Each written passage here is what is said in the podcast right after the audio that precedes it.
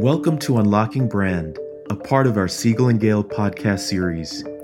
Here, our global brand experts host live case studies, deliver actionable insights, and answer key questions on the topics that matter to brand marketers today. In this episode, we reveal and explore the findings from the 10th edition of our World's Simplest Brand Study. From where they shop to how brands communicate, people put a premium on experiences that are easy to understand, transparent and honest, meet their needs, are innovative and useful. In short, simple.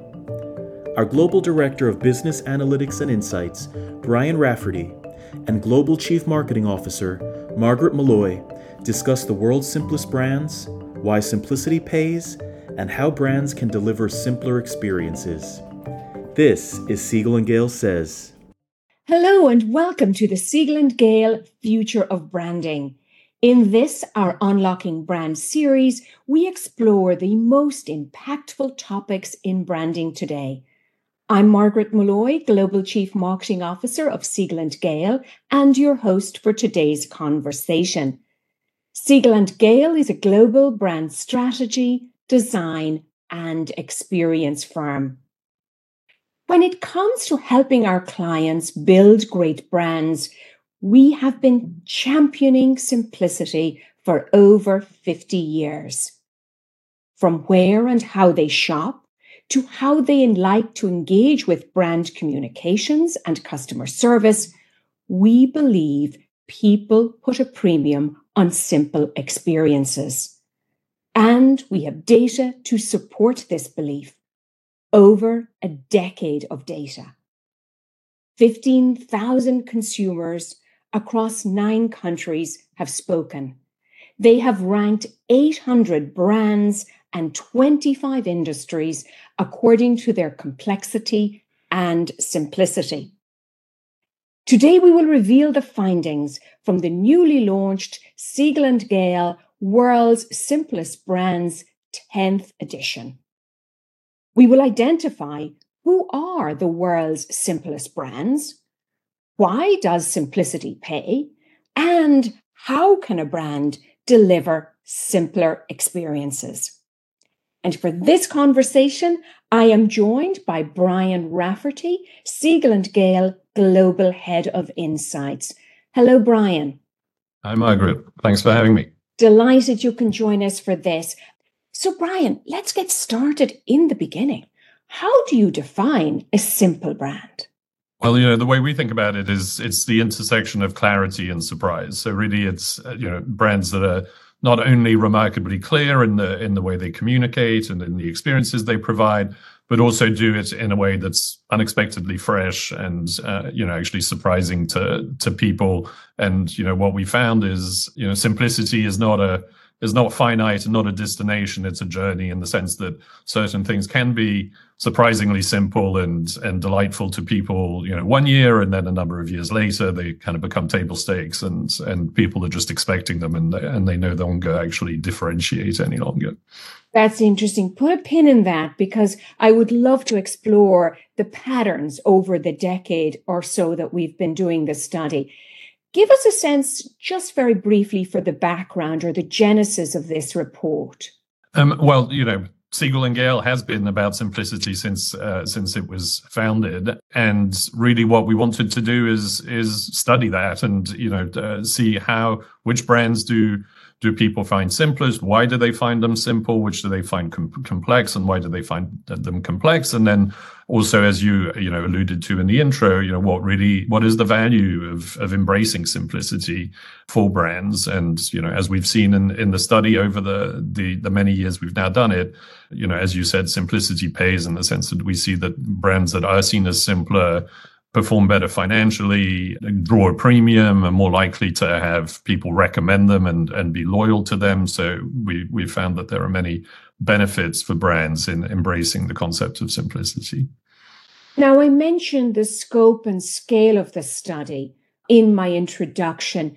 Talk to us just for context about the methodology. It's important for people to understand how we ask consumers to rank brands and how you derive those benefits.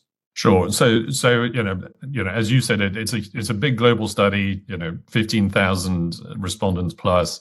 We have developed and actually refreshed over the years brand lists custom to each country, sort of 100 over uh, around 125 brands, if you will, per country in 25 categories obviously the the sort of leading brands in each of those categories in each country, um, and then we have respondents um, rate those brands. We have respondents rate both the categories on a whole number of dimensions, and also respondents rate the brands on actually a simple question, which is you know uh, how much simpler, more complex do you see this brand's communications, experiences, products and services versus its peers. And then, you know, we analyze in a whole number of different ways, if you will. One, uh, making sure to give a sort of equal but more important weight to the to the users of brands because obviously users of brands are rating brands more based on their experience rather than just communications we also factor people who are familiar with brands and not using them but we give them just slightly less weight we look at uh, you know how consistent the ratings are and we give a benefit to brands that have consistent ratings. We look at also the difference between the users and the familiar non-users giving a benefit to brands where also perceptions are more aligned between the experience and you know the people who are seeing them through communication. So a number of different metrics and we also factor the industry ratings or category ratings if you will that a brand belongs to because in a certain way, you know, the the simplest insurance brand, just to pick on a category that's typically seen as com- complex, is likely not going to be as simple as maybe not the simplest fast food brand, for example, right, which is seen as a very simple category. So, so we also factor the category into the way the the brands are are, are um, scored and, and ranked, and then we also make sure to normalize everything because, especially when we're looking at global results, because as we've seen in doing these global studies, respondents in different countries actually sort of respond in different ways, use scales in different ways. You know, you typically find, you know, respondents in India always rate very enthusiastically. Respondents in Germany typically rate less than enthusiastically. so we obviously can't, you know, give a benefit just because brands in India rated much more highly just due to the way people rate. So we have to we have to factor that and factor, if you will, the the cultural aspect of how people rate, and that goes also into into how we ultimately come up with the global score. So culturally, different countries are different graders. So I want my teacher to come from a country that's uh, grades generously. I guess, yeah. I mean, I, I think, you know, a lot of it is in some ways a certain, I mean, you could even see it as a certain kind of enthusiasm versus maybe cynicism in general towards, you know, towards the world in general, in a way, in the sense that certain countries seem to be more enthusiastic. So, very rigorous methodology. And the brands typically in the study are not your fast moving consumer goods brands. They're primarily brands that have an experiential or service component. Correct. Not because we don't believe that product brands can't be simple or actually complex in the way they you know either market themselves or even uh, you know present themselves. But um, just for the sake of a being able to have a, a finite brand list because there are only so many brands that we can actually put in the study. Yes we focused on the brands that in a certain way have more of a if you will service or experience aspect in terms of how people are are going to be interacting with them. And a final methodology question. How do you classify a brand as global versus pertaining to one country. Sure. And so that, you know, since we developed the brand list really based on countries, because we want to make sure that we have, let's say, if we're doing banks, the top five banks in any given country, as opposed to, for example, just take, picking a global bank and putting it in there. So the, the ones that end up being in the global list are brands that end up being in two or more countries, if you will. And and so they, you know, it's not our selection, it's more just because that's they they happen to be the bigger brands in more than one country. Okay, Brian, now that we know the framework, let's see who are the winners. Will you show us the global winners first who have performed well in more than two countries, as I understand your methodology?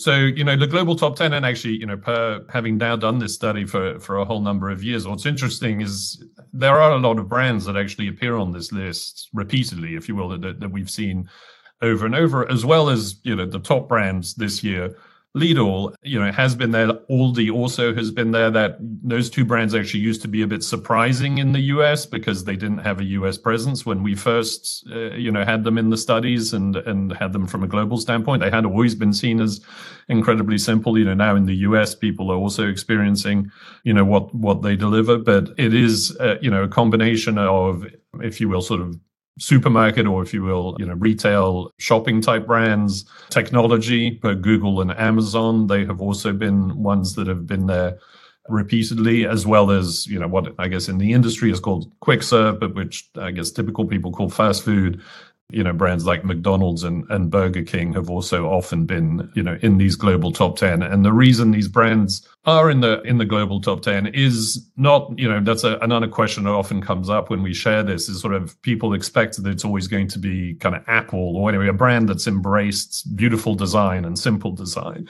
And that's not how consumers always look at the concept of simplicity. Really what the what we've seen through the years the the main reason why consumers find brand simple is it's brands that promise them something and then actually deliver on them and deliver on them in ways back to the idea of being clear but also unexpectedly fresh deliver on them in ways that actually delight them and provide surprise. And so that's why brands like lidl and aldi and if people have been into an aldi you definitely uh, you know it's not like the store is beautifully designed it's very bare bones. But in some ways aldi is promising you value when you experience the store, you know that like, oh, well, they're not putting the money into the store or into the displays, if you will. They're really putting the money into giving me, you know, the products at the cheapest price.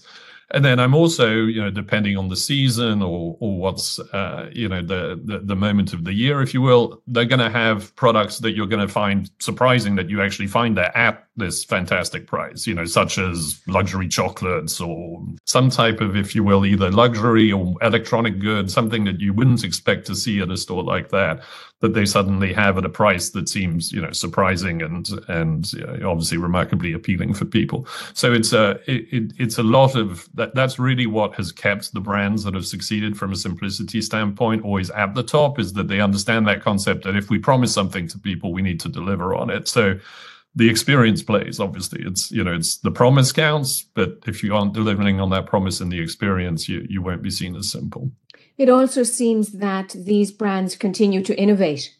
When we look at Amazon, and you and I have seen Amazon over the years in this study evolve for the guys who created the one click to Prime and Echo and, and so much more now. So it's not, as you said, about being static. Correct, and and even you know, and, we have those as separate brands. You know, we we also have uh, you know looked at, at, the streaming brands, for example, you know, like Prime Video and Netflix. And one thing that Amazon's done well, even in the streaming space where you know at times they've struggled versus netflix and others in terms of having the kind of go-to content or at least the flagship content that some of the other ones have had. But what we saw in uh, people's comments what they appreciate about something like prime videos not only are they getting it with their prime subscription so it feels again like this sort of added integrated bonus they're also able to then access lots of other things like apple plus or anyway lo- lots of other streamers they end up accessing through Prime Video because Amazon's making it easy for them to actually get it through them. So so it's sort of interesting where Amazon, you know, obviously does that on the shopping site, but they've applied some of the same, if you will, sort of knowledge and insight they've found in being able to like enable people to buy anything on the website. They're applying that same thing into the streaming space. So it's actually quite interesting to see how they evolve as a business and and apply obviously some of the some of the differentiating insights and and tactics and strategies they have in one area of the business to others. I think it's important to underline, unlike other studies, when you are interpreting the performance of the brands, you are drawing heavily on the open ends of the respondents. And we know many other studies are a little more black box in their orientation in terms of strategists opining. In this case, you have data. It's very much from the consumer perspective.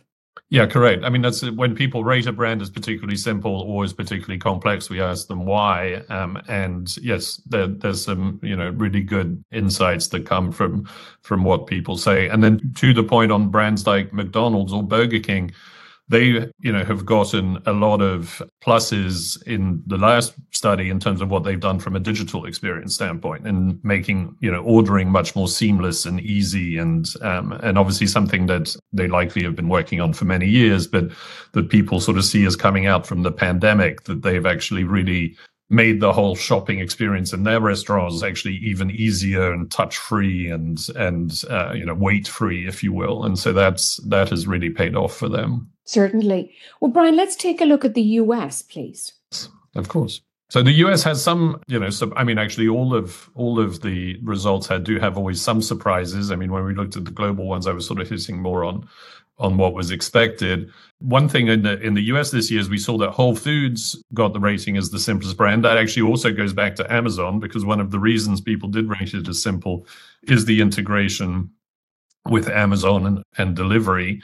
Um, the other thing I think that that sort of was surprising is that you know Whole Foods obviously as a as a supermarket brand is a premium one in the sense of it's not the one you automatically think is you know per the Aldi's or the Lidl's or the Costco's is is sort of the the the or, or the Trader Joe's is, is that is also on the list is on the sort of cheaper side. But what we saw when we looked at the open ends is that people actually really thought that Whole Foods was uh, the place that made it easier for them to shop healthy and to eat healthy.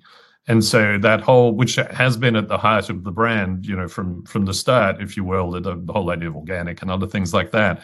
So it's sort of interesting. One that you know they haven't wavered from that. They're getting credit for that, and obviously that's also potentially getting more and more important to people, especially in the you know in the geographies they are. I mean, Whole Foods is not everywhere, so it's also bad. you know we are, we have people rate brands if they use the brand also if they're familiar with the brand we don't have people rate brands if they if they don't know the brand so obviously also the people who rated whole foods are typically going to be people who are likely in more you know coastal or urban areas or just that's that's where you know whole foods locations are more likely to be I find it interesting, Brian. Whole Foods and Trader Joe's and even Lidl and Aldi in the prior slides, they have very different business models on the one hand, you have a more premium brand like a Whole Foods and a more discount or value oriented brands like Trader Joe's. So, how do you square that? It's, it's super interesting that you can perform well on simplicity and have different business models.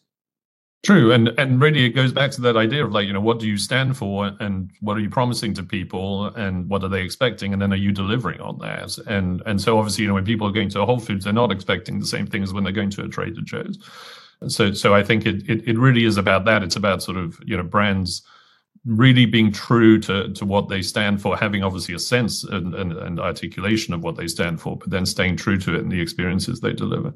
Yeah, I, I think that's very interesting. What's going on with parcel delivery? I see the post office and UPS, perhaps a little surprising.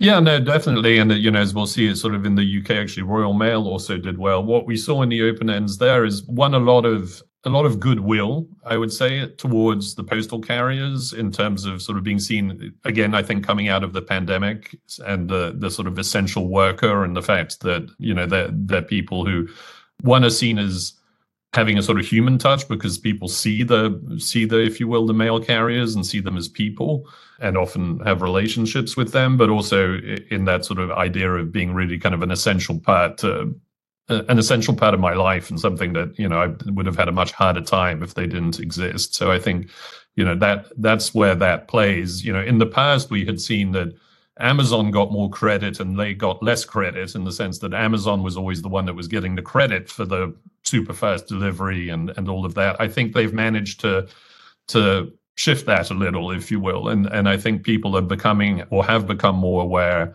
of the importance of the actual carriers as opposed to just sort of seeing Amazon as being the one that's doing it all. So, Brian, I know many of our audience are joining from the UK. Could you show oh, us oh, those rankings? Let's go to that.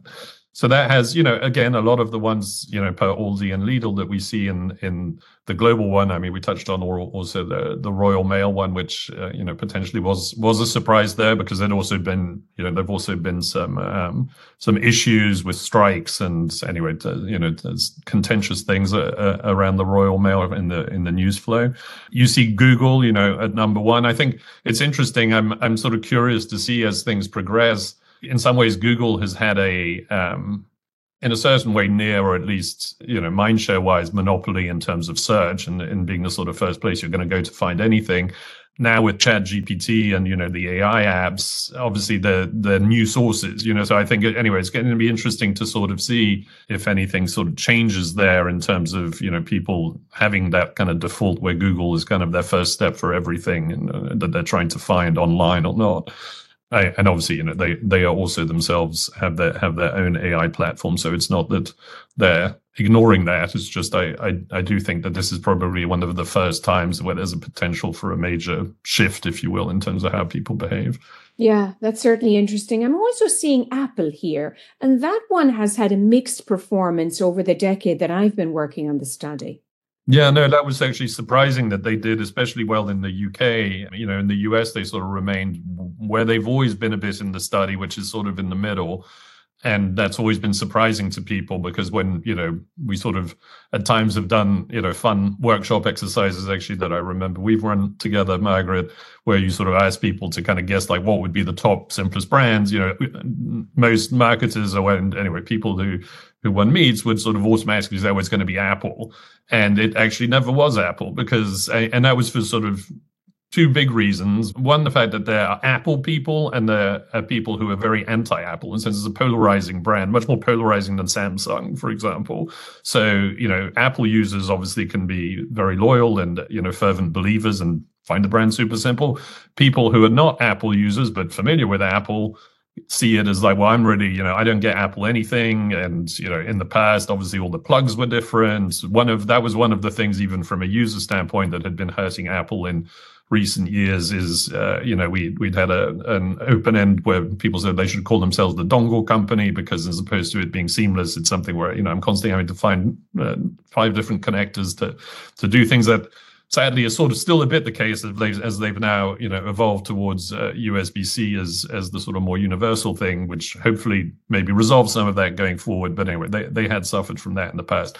In the UK, they did particularly well. And looking at it, I think one of the this is going to sound maybe a, a, a little too superficial, but I do think it it played, which is the sort of Ted Lasso effect of Apple Plus, and not that that's just an only UK phenomenon, but it it definitely you know uh, resonated in the UK, and the fact having you know the sort of apple plus apple tv aspect to the brand has broadened it and has made it actually something that is more relevant. It has lessened this idea of like oh i'm not an apple person because you know people might not be on an apple product but they still want to see ted lasso. So there's still some still some positive thought towards apple in that regard and and you know how they've in some way sort of broadened what the brand stands for through through what they're offering.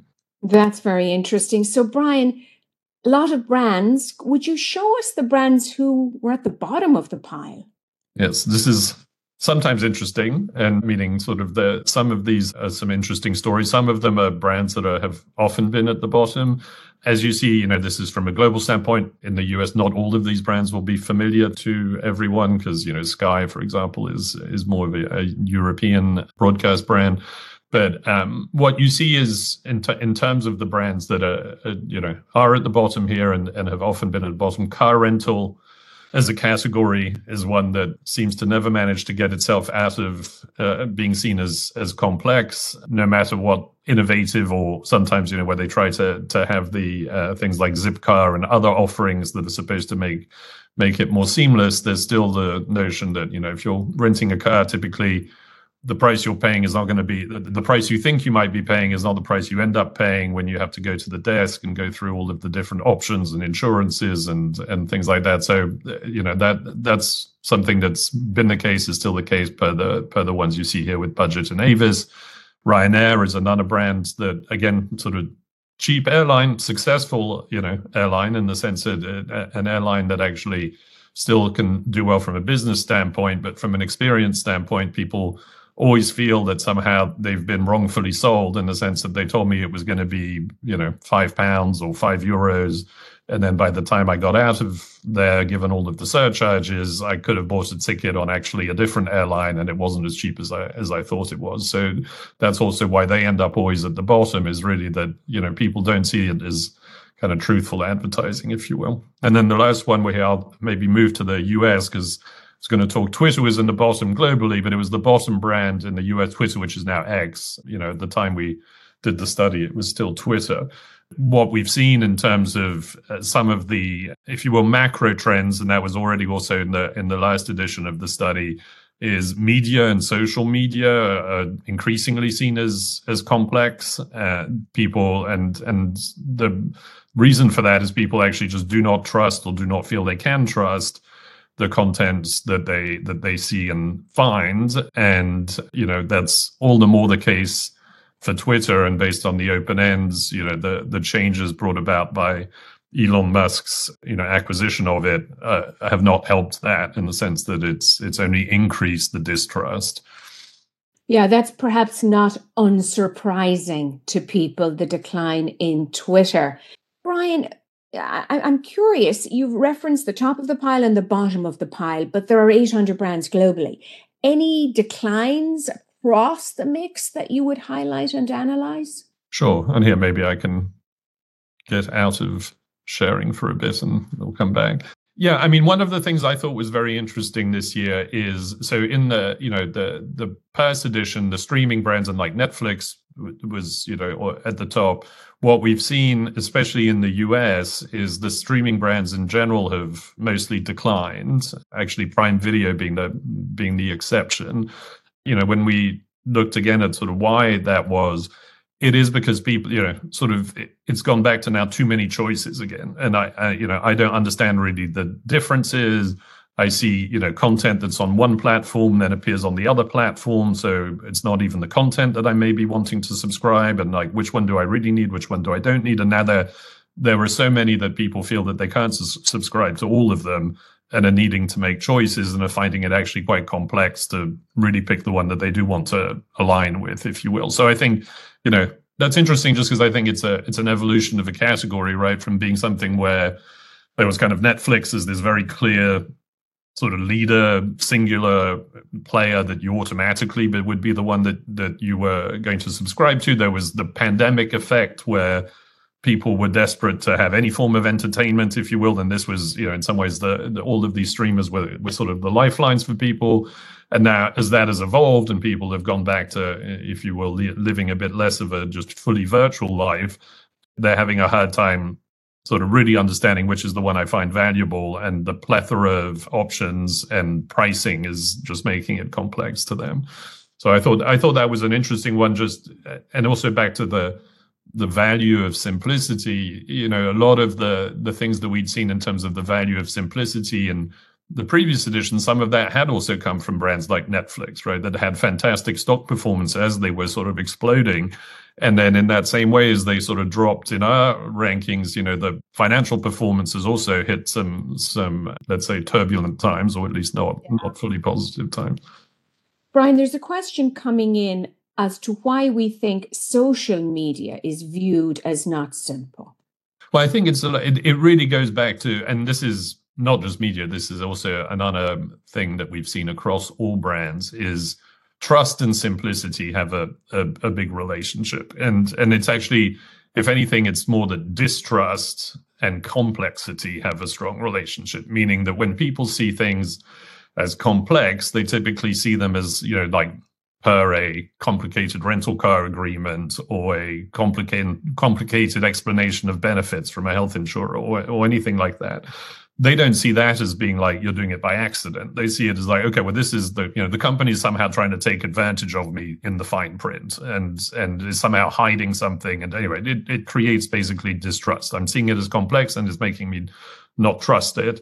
And then also, you know, conversely, if I don't trust it, I will see it as complex because I won't be sure about you know what I'm finding there. So back to social media, it, it really is that. It's a it's a sort of self-fulfilling spiral, if you will, between complexity and, and distrust, and where people are not able, don't feel able to actually trust the content that they're seeing. And and then sadly, it's not just social media; it's social media and also the main media, um, you know, properties like CNN and Fox News, where um, again, because of the also polarization of uh, you know of perceptions, uh, people are just having a hard time knowing what you know is this is this the real information? Can I trust the information I'm finding here? And I think the back to X, i.e., Twitter being at the bottom, that you know, I, I think that platform currently is the one that is suffering from that the most. Right. Makes sense, Brian. Brian, you and I together have been looking at simplicity for over a decade. What's changed and what's stayed the same in terms of simplicity as a concept and in terms of brands' performance? Sure. I mean, I think, you know, what stayed the same is some of those, if you will, real fundamental principles as to what makes people see a brand as as simple, which is you know to what we were just talking about this idea of of trust and the the relationship to trust. Linked to that in some ways, the idea of if you're promising something to people, you're delivering it in the experience, and there's not a disconnect between what you promised them and then the experience that they had. So I think you know those things have have not changed. They're really kind of fundamental universal principles and, and and in many ways really should be universal principles as to how people think about brands in the sense of both how they think about articulating what a brand stands for but then also realizing that the experience that the brand will deliver is just as important as that articulation as to what the brand should stand for the things that have changed. I mean, I, I, do think, you know, per what we were just talking about on on the streamers or on the media, I, I you know, I think it's certain certain categories have you know evolved if you will in terms of sometimes it's because you know there've been more entrants and there's suddenly much more choice i mean i think that's one of the things that we have seen throughout the study is the amount of channels and um, you know sort of ways that people can interact with brands has just grown exponentially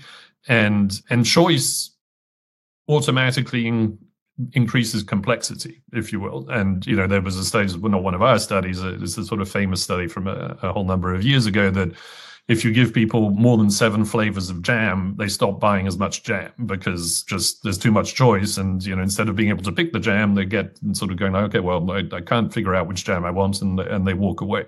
So you know, I, I think that's really if we're sort of thinking about what's evolved in the you know since we've started doing this study. I do think that's why complexity remains or simplicity remains a business and and complexity remains a problem is uh, you know the the the exponential increase of the amount of choice that people have. And that you know the streaming brands is uh, just the latest example of that right? You start giving people too much choice and starts getting complicated for them. Yeah certainly. Abundance can run counter to simplicity. I'm seeing many questions come in. Some are asking about the difference in this report's methodology to other studies. I would say the core difference is this is taking data directly from 15,000 consumers across nine countries. In many other studies, it's a little more inferred by experts at um, a brand strategy firm or another. So that's a significant difference. Brian, some very interesting questions coming in around the merits of giving the customer the ability to essentially have what they want. Tell us what you want and we'll give it to you versus saying there are three options, choose an option. So in a generic sense, what's your perspective around this free flow, get what you want versus the we are the brand, we've given you alternatives because we know essentially uh, what the majority of consumers need, and we know how to process the three options. Well, I mean, I think, yeah, I mean, it, it's a, it's obviously, it's a, it's that can vary a lot depending on, you know, what what brand offering, product, etc. I do think, I mean, the the thing to be mindful of, and the idea of the sort of self-serve, meaning people defining what they want, and then you somehow automatically could tailor to that that isn't automatically making things easier for people. I mean, people don't always know what they want, or at least, uh, you know, don't always have either the either knowledge or even the confidence to sort of know, and they actually do want to be directed. You know, they they do want help. I mean, if you think about financial services and you know things like investments and and things like that, one of the things we found is that that's one of the hardest things that people have is sort of knowing like where and when to invest at that time. And obviously they want advice for that. You know they don't want it to just be on their own terms because i mean obviously a subset of people i.e day traders and people who who um, you know make it uh, in some ways their sort of full occupation do want that. But for the most part you know general consumers do need help there and want to be given a limited amount or at least an understandable and limited amount of choices as opposed to sort of saying well we could do anything for you. I guess my overall answer is I think there is a, uh, you know, there's obviously, you don't want to give choices that exclude what people want. because then you're missing something and you're and and all give them choices that they feel are somehow so rigid that it's not able to tailor to their personal and individual needs at the same time if you give them something that's so open you know that actually can be seen as more complex and and, and less helpful and paralyzing It'll be extraordinarily interesting to view this over time as chatbots and AI become more prevalent in not just the communications, but the actual customer experience, because that has the capacity to provide infinite options. But let's see how it follows through on those options. Mm-hmm. And, and also to even you know has the, the, the AIs have the capacity to decomplexify to some reason in, in some ways because they can become in any category a kind of advisor if you will because as, as long as you trust the ai i mean that's yeah. that's a sort of different question but um. of course the the nature of the data the language models are trained on presents all kinds of opportunities and challenges so brian in addition to ranking brands we ask the consumers uh, more general questions around simplicity. And I'd love for you to show us what are the metrics. We talk a lot at Siegel and Gale about simplicity pays. Uh, show us how you have quantified that. Sure. Well, let me let me bring the presentation back up.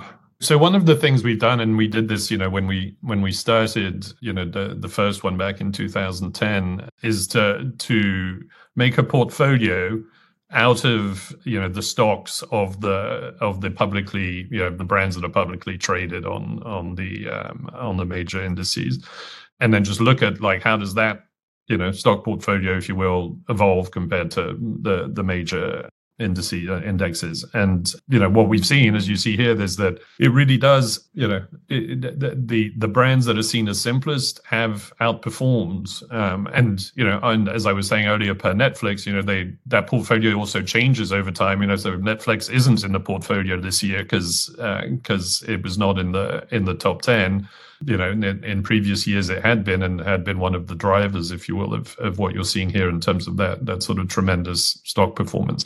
Obviously, this is, you know, I always caveat this that this is backwards looking, it's not forwards looking. So, uh, you know, this is sort of making a, a portfolio and then backward looking at how it would have how it would have performed. But anyway, we have seen that the um, stocks of the companies um, that are seen as providing you know products and services that people see as simple and definitely outperform all the markets. And then the other things, you know, we ask people is we ask people like, you know, how much more likely would you, would you be to recommend a brand if it is providing simpler experiences, uh, products, services to you? And we also ask them, you know, actually at the brand level, like if if this brand would actually you know simplify its offering and products and services to you what you know would you be willing to pay more for it? And if so you know of your of your typical sort of monthly bill how much more would you be willing to pay? Now obviously you know this is this is stated. It's not always people don't always act on on what they tell you in terms of what they're going to pay. But what we found even in making a conservative estimate so one is the fact that you know a, a large amount of people are willing to pay a premium and when we even do a sort of conservative estimate, sort of rounding down even the amounts that they're willing to pay for the brands in various categories, we see that there is a large amount of money that's being left on the table.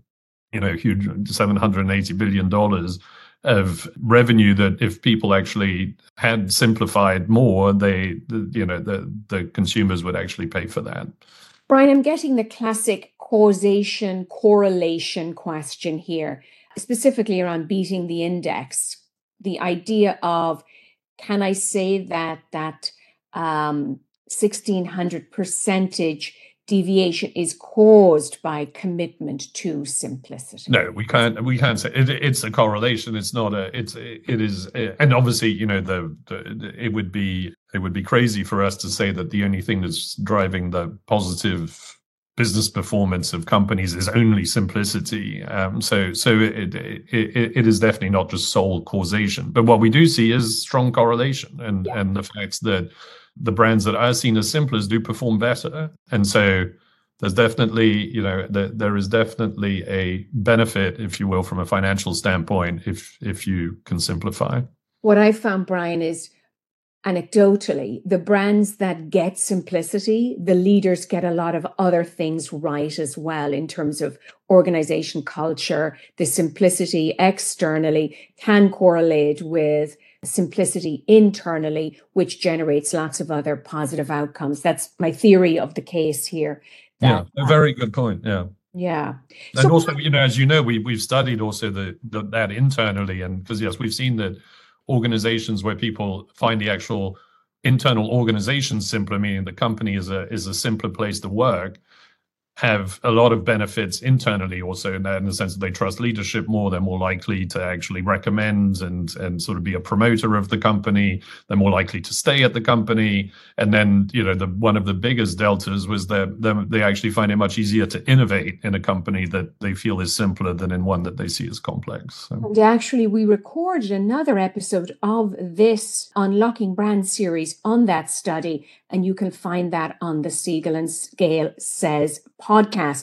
So, Brian, let's touch on different industries, how simplicity varies across industries. We are a bit time constrained. So, maybe speak briefly to an industry and perhaps the journeys customers experience through interactions with a brand in, yeah, let's go, consumer finance. Oh, yeah, and, and this is actually something we did this year we really wanted to to double down, looking you know back to that idea of, of the fact that we know that experience does really matter in terms of you know how people actually perceive brands to be simple or not.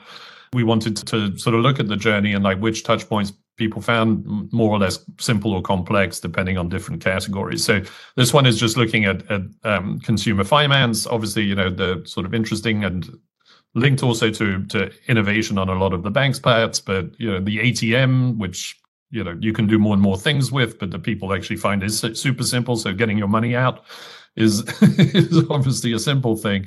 However, what we saw as the more complex ones is you know both sort of understanding the details and benefits of like opening new accounts as well as knowing about sort of other products and services that your actual bank would have that could benefit you those are some of the things that the people find most complex, as well as visiting a bank branch to to get help on a on a financial topic. So in some ways, the uh, you know the banks have have been doing really well at simplifying things using digital you know and digital innovation in some way from uh, online banking to what happens at the ATMs to to to drive greater simplicity but those pieces that are either more in person or also sort of requiring a bit more of a deeper understanding as to what more I could have, they're leaving a lot of opportunity there on the table. Because if you think that people are having, you know, they would actually want to know more about sort of the other products and services the bank provides, and that's what they're finding hardest.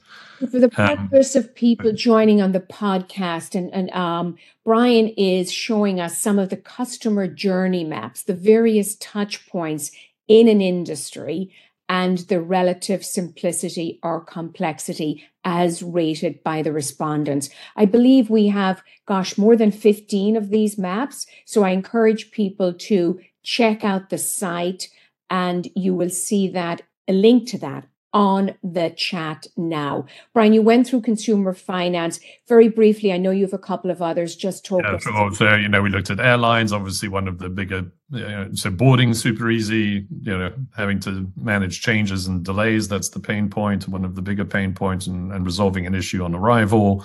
Um, and then, you know, looking at broadly at, at, at healthcare and, and uh, health insurance. And, you know, this is something we've also seen in studies we've actually done for for health insurance clients but you know understanding the benefits and plans and differences is one of the biggest pain points you know that that comparing comparing if you will upfront one of the reasons why I believe so deeply in the power of these journey maps is because they recognize the reality that a brand has a finite set of resources and the brand leadership doesn't have infinite time or budget. So, this is a really helpful way to consider where on that customer journey can you have the most impact by simplifying? So, want to draw people's attention to that. Brian, I'm getting some questions regarding B2B, recognizing this is primarily a B2C study. We've explored B2B in the past. Could you briefly extrapolate any of the findings here?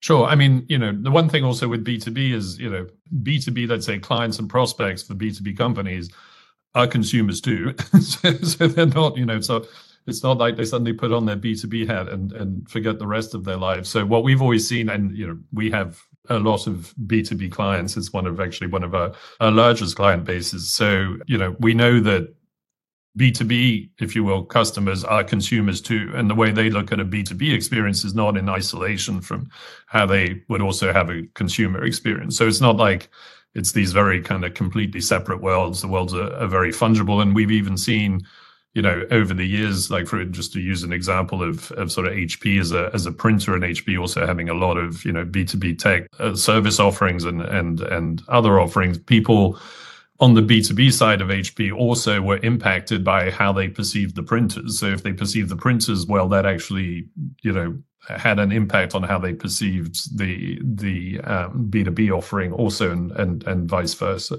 So a lot of the I think findings that we extrapolate, you know, from the consumer study are also valid for B2B and the same to the notion that you need to really define what you stand for and then you need to to deliver on it. If you don't do that in B2B, that's actually probably even riskier or even more damaging to you than it would be if you're a consumer product because you know the relationships are typically stickier and the and the business cycles are longer and then in that same way you know you can't think of the experience as being like oh well we're b2b so it's fine we can have a complicated experience or we can you know we don't need to to worry about this. You know, they're they're shopping you too, and that's another place where you can be disrupted if a competitor is actually managing to make themselves you know much easier and much, easier either to engage with or easier to shop from you're obviously going to see a, a, real impact on your business. And i think one of the places it manifests most often in b2b because often these are large companies with very complex portfolios or you know diverse and complex portfolios can be in the brand architecture, sort of how, you know, and, and often what happens is what's showing externally as the org chart and the sort of way things are organized internally instead of having taken that kind of outside view is like, well, what's the best way we could, and the best, simplest, most distinctive way we could present ourselves, but also understanding that our brand architecture and the way we're, we're showing what we offer should also tie to what our story is and to what we actually stand for as a brand. It should be a proof point of that as opposed to sort of seen as just something separate. Certainly. And I would refer the audience to the Siegel and Gale blog. I've written extensively around simplicity in B2B, as has Brian and other colleagues. So lots of interesting learnings to explore there. Brian, you've touched on, particularly through your review of the journey maps, on the how. How can a brand simplify? any other top of mind observations from working with clients over the decade? Well, I think you know, and and to what you highlighted, Margaret, in the in the in the touch point and prioritization of those touch points, it is resources are finite. So so you have to obviously be able to figure out where to focus first. Ideas also you know simplicity we always say you know simplicity is a journey it's not a destination. So it, it's not something where you sort of just okay well we're going to do a simplification project and it will be over. It's really something you have to start building sort of fundamentally into the way you operate and and into your practices. And then last but not least you know back to the notion of real simplicity is de- delivered when you know you stand for something and people see you as actually delivering that in the experience. If you haven't you know strongly defined what you stand for. You know if you've only sort of defined yourself as like oh well we're a manufacturer of semiconductors and x revenues and x market cap or something you know that you're you're not going to stand for anything in people's minds. And also you know you're not creating any any expectation and you're also not actually providing yourself with any guidance as to how you should continue to to to build a, a brand that's going to have loyalty and and uh, you know drive drive growth and share for you in the market. So I think you know that's that's one of the things that either you know if it hasn't been done, obviously needs to be done, but also even if it has been done, is something that one needs to periodically look at and say, okay, have we really defined ourselves in a way that actually matches to our ambition for the future and and you know where we're trying to go as a business? Because the brand needs to to sort of keep up with that. Brian, this year we also explored supplementally the relationship between simplicity, DEI, and ESG initiatives. I know we are time constrained, but could you very briefly highlight the findings there? Sure, I'll just quickly share what we found there. I mean, the, the, the real headline there is just that. I mean, it's sort of two two headlines. It's one that you know consumers are more likely to purchase from a brand if they see a, a demonstrated commitment to to those, um, if you will, more than topics, but to, to, to those uh, initiatives from you know a, a, diversity, equity, and inclusion standpoint, as well as from a, a more sustainability standpoint. And what we've seen is that that you know is is the case uh, throughout. You know, some of the ratings you see, obviously from the country standpoint, also is impacted by what I was talking about earlier in terms of some people are are more enthusiastic than others. But what we've what we've really found is that you know people struggle to actually always see how companies are actually delivering on those commitments and and communicating that. So we we you know what what the data shows is I think there's a there's a real opportunity to to simplify and sharpen how companies talk about what they're accomplishing from from these in these areas to make it clearer to clearer and more understandable to people because it has an impact and and it's worth doing. Yeah, I think it's quite extraordinary. I mean, in my mind, Brian, to simplify meaning, to use plain language and clear processes is the ultimate access which lends itself to DEI and ESG Uh, success. But without simplicity, people just don't have access to so much. Brian, I'm getting some questions around the intersection of creativity and simplicity. So they're coming here in different flavors. How do brands avoid being boring? What is the role of creativity? And also, do you think simplicity is just a trend?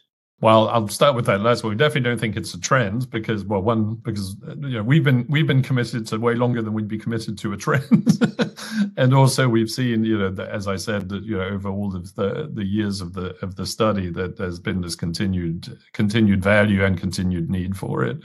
In terms of the idea of of it being boring, I mean, I think the the one thing to think is that simplicity isn't just about stripping everything away. It's not sort of like it's not about everything just becoming a a sort of white blank sheet, you know, with with like a logo on it, for example. It's something where you really, you know, back to this idea of like it's clarity and surprise. You want things to be remarkably clear, but you want to be doing it in a way that actually is engaging with people, that feels fresh to people, is going to differentiate you and make you seem different. And what that means is it's not just about taking things away, it's about being able to sort of show that you actually truly understand your consumers needs. That you know back to that that question and, and topic you brought up around like letting people do things themselves versus giving them options it's like it's being able to give them just the right option so that they actually feel like oh this brand really understands me because these options they've brought in front of me are like the three ones i really would want to look at and they're not sort of serving something up to me that you know I, I would feel is is not relevant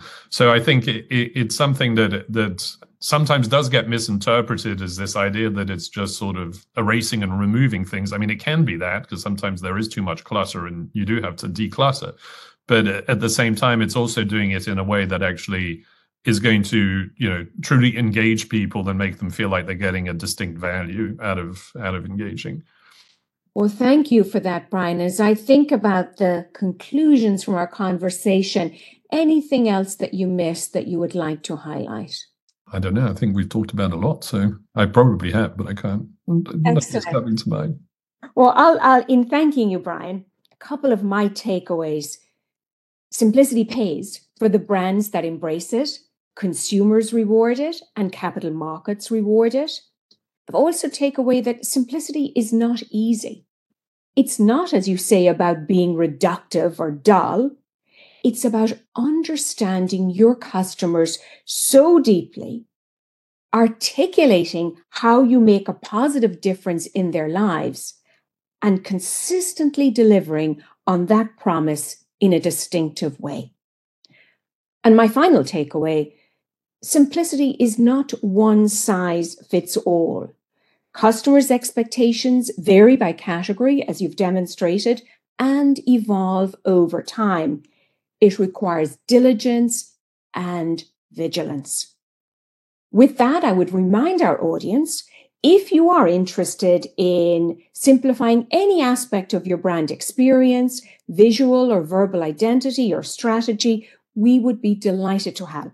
And indeed, as Brian indicated, if you want detailed research to better understand your customers or your employees' needs and how you can simplify there, we have a depth of expertise. I've put my email into the chat. You can write me or you can find me on LinkedIn and I will connect you with our colleagues to dig deep into how you can simplify. If you would like to listen to this uh, webinar again, you will find it as well as many others out on the Siegel and Gale Says podcast.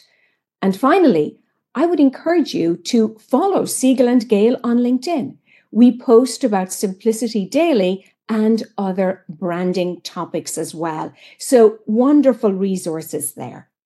Thank you to our audience. I know we've had a large audience for this conversation. We value your questions and your enthusiasm.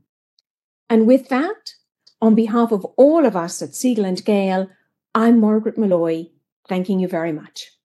Thanks, Margaret. Thank you for listening to this episode of Siegel and Gale Says. You can read more thought leadership pieces and explore our work at siegelgale.com. Subscribe to this podcast on Apple Podcast or wherever you listen. While you're at it, please leave us a review. See you next time.